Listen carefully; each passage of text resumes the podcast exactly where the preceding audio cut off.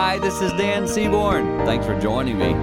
For today's winning at home moment, I want to give parents a word of caution today. We do this thing with our kids. We do it sometimes subconsciously, but we do it.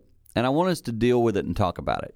So often, our children, really small, teenage, you pick it, come to us with a problem or an issue, or they share something with us, and we react. In fact, quite often we overreact. Do you know when we do that, we tend to cause this thing that we don't even realize we're causing? We push them into hiding more. In other words, they wanted to share something with us, but because of our response, they're not going to share it next time. Be careful as parents. You want your kids to come to you with the stuff they need to deal with. So your response is critical in making sure that happens. Just a thought for parents to ponder and consider because when you do that, give your kids the permission to say stuff to you, you win at home.